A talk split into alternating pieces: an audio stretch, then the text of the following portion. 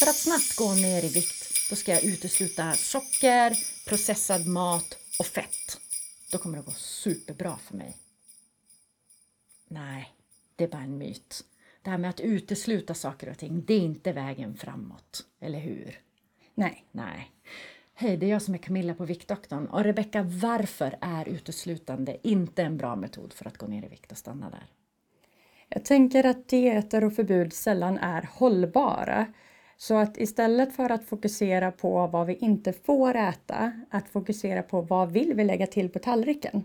Och då kan vi utgå från vår hand. Där vi då kikar på proteinet till storlek och tjocklek, tar man handflatan. Eh, sen har vi en kupad hand, eh, stärkelsebaserade kolhydrater.